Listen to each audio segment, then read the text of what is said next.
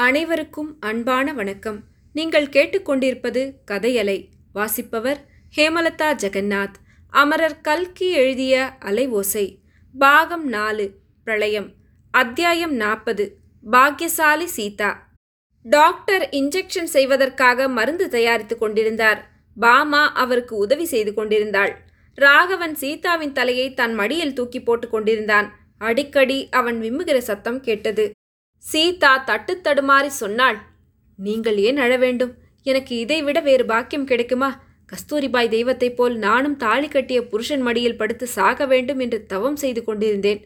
அந்த தவம் பலித்துவிட்டது என்னைப் போல பாக்கியசாலி யார்? நீங்கள் அழ வேண்டாம் என்றாள். சவுந்தர் ராகவனை துக்கம் ஒரு பக்கமும் வெட்கம் இன்னொரு பக்கமும் பிடுங்கித் தின்றன.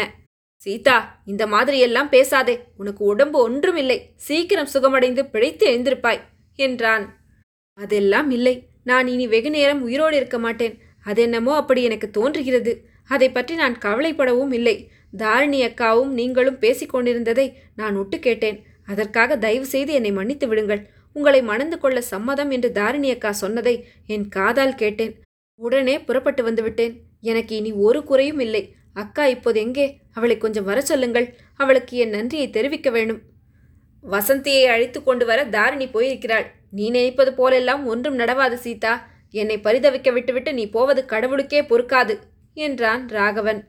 அதே சமயத்தில் கடவுளை நினைத்து பகவானே இந்த ஒரு தடவை மட்டும் சீதாவை காப்பாற்றிவிடு. அப்புறம் நான் யோக்கியமாய் நடந்து கொள்கிறேன் இனிமேல் ஒரு பிசகும் செய்ய மாட்டேன். சுயநலத்துடன் ஒருபோதும் நடந்து கொள்ள மாட்டேன் என்று மனமாற பிரார்த்தனை செய்தான். ராமேஸ்வரம் முதல் காசி வரையில் உள்ள கோயில் தெய்வங்களையெல்லாம் வேண்டிக் கொண்டான். அந்த நிமிஷத்துக்கு முன்னால் ராகவன் எந்த நாளிலும் அவ்வளவு தீவிர ஆஸ்திகனாக இருந்ததில்லை. இன்ஜெக்ஷன் மருந்து ஏற்றிய ஊசியுடன் டாக்டர் வந்தார். ஊசி குத்திவிட்டு சரி நான் போய் வருகிறேன். காலையில் நிலைமை எப்படி இருக்கிறது என்று டெலிஃபோன் செய்யுங்கள் என்றார். டாக்டருடன் வாசல் வரையில் சென்ற பாமா திரும்பி வந்ததும் ராகவனை பார்த்து உங்கள் மனைவிக்கு உங்களிடம் ஏதாவது சொல்லிக்கொள்ள வேண்டுமா? மனதில் ஏதாவது ஆசை இருக்கிறதா? என்று கேட்டுவிடுவது நல்லது என்றாள். ராகவன் கோபமுற்று இது என்ன நான்சென்ஸ் நீங்கள் வாயை மூடிக்கொண்டு சும்மா இருந்தால் நலமாயிருக்கும் என்றான். அப்போது சீதா அவர் மேல் எதற்காக வீணில் கோபித்துக் கொள்கிறீர்கள்? அவர் கேட்கச் சொல்வது நியாயம்தான். என் மனதில் ஒரு ஆசை இருக்கத்தான் இருக்கிறது.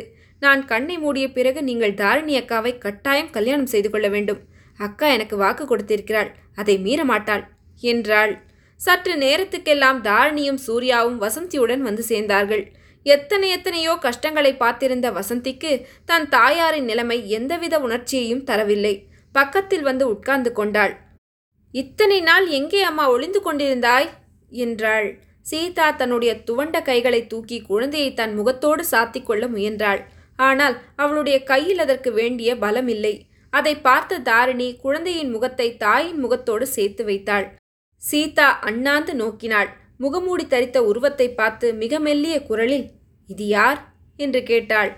என்னை உனக்கு தெரியவில்லையா சீதா? என்றாள் தாரிணி. அவள் யார் என்பதை குரலில் இருந்து சீதா தெரிந்து கொண்டாள். வந்துவிட்டாயா அக்கா? ரொம்ப சந்தோஷம். என் மனது குளிந்து விட்டது.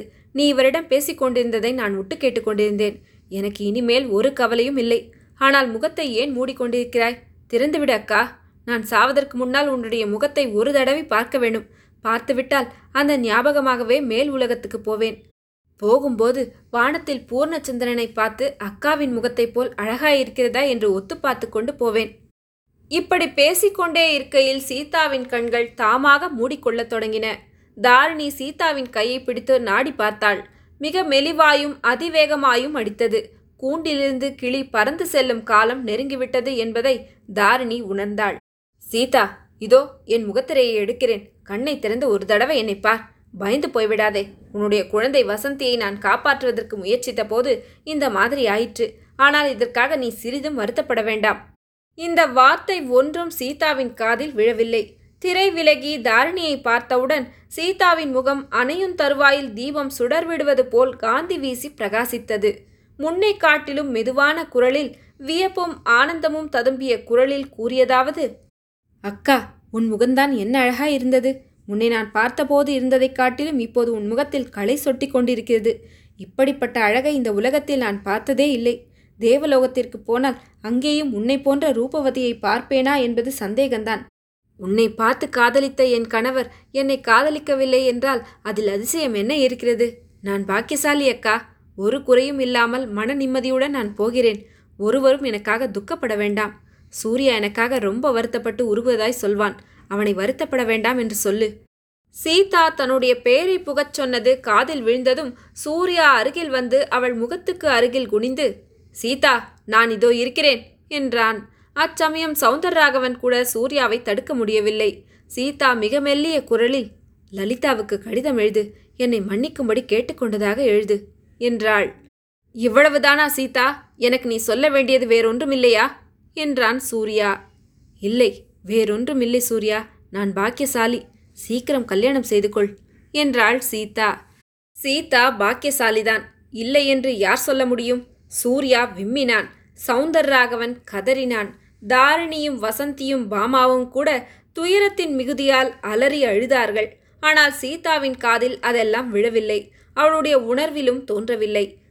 சீதாவின் உயிர் அனித்தியமான உடலை விட்டு பிரிந்தது ஆகாய வெளியில் மிதந்து சென்றது. மேலே மேலே மேலே போய்கொண்டே இருந்தது. வானவில்லின் வண்ணங்களிலே தோய்ந்து சென்றது. வெள்ளிய மேகமண்டலங்களின் வழியாக புகுந்து சென்றது. மந்தமார்தம் ஏந்தி கொண்டு வந்த சுகந்த பரிமளத்தை முகந்து கொண்டு சென்றது. இனிமையின் எல்லை என்று சொல்லக்கூடிய இசை இன்பத்தை அனுபவித்து கொண்டு சென்றது. சிறிது நேரத்துக்கெல்லாம் தேவலோகத்து பாரிஜாத மந்தார விருட்சங்களின் மலர்கள் பொல பொலவென்று உதிர்ந்தன. அவை சீதாவின் உயிரை சுற்றி சுழன்று கொண்டே வந்தன.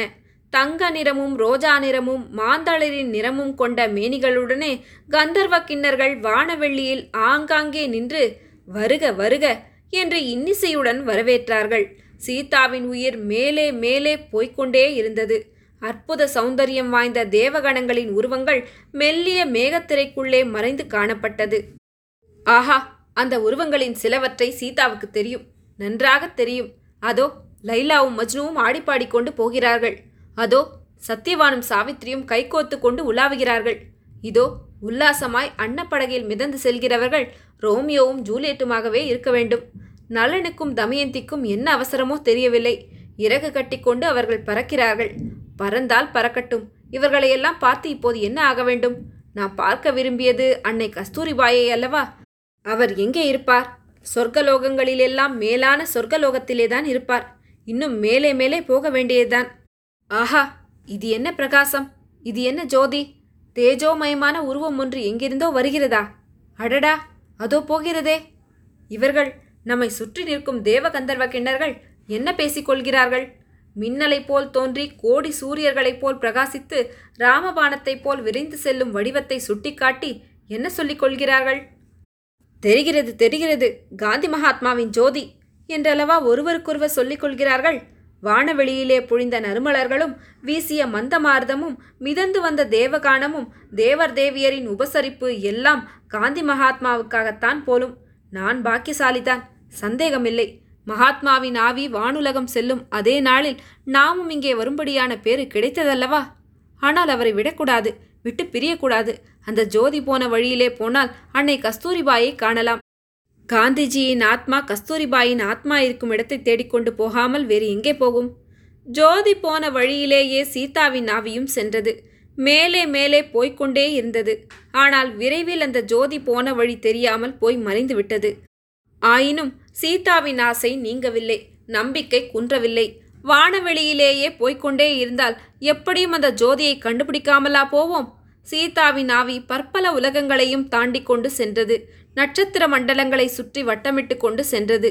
ஆஹா எத்தனை உலகங்கள் எத்தனை சூரியர்கள் எத்தனை சந்திரர்கள் எத்தனை நட்சத்திரங்கள். அகிலாண்ட கோடி என்று சொல்வது எவ்வளவு உண்மை? இவ்வளவையும் தாண்டி அப்பாலே போக முடியுமா? அப்பாலுக்கு அப்பாலே என்று சொல்லக்கூடிய இடம் ஒன்று உண்டா? உண்டு. அவசியம் உண்டு. அத்தனை அண்டங்களையும் புவனங்களையும் சூரிய சந்திரர்களையும் கணக்கில்லா நட்சத்திர மண்டலங்களையும் தாண்டி வந்தாகிவிட்டது. இனி ஒரே நீல நிறத்து வானவெளிதான். முடிவில்லாத வானவெளி எல்லையில்லாத நீல நிறம் ஆதியும் அந்தமும் இல்லாத ஆனந்த வெள்ளம் சீதா பாக்கியசாலி என்பதை குறித்து சந்தேகம் என்ன நாற்பதாம் அத்தியாயம் முடிவுற்றது. நன்றி.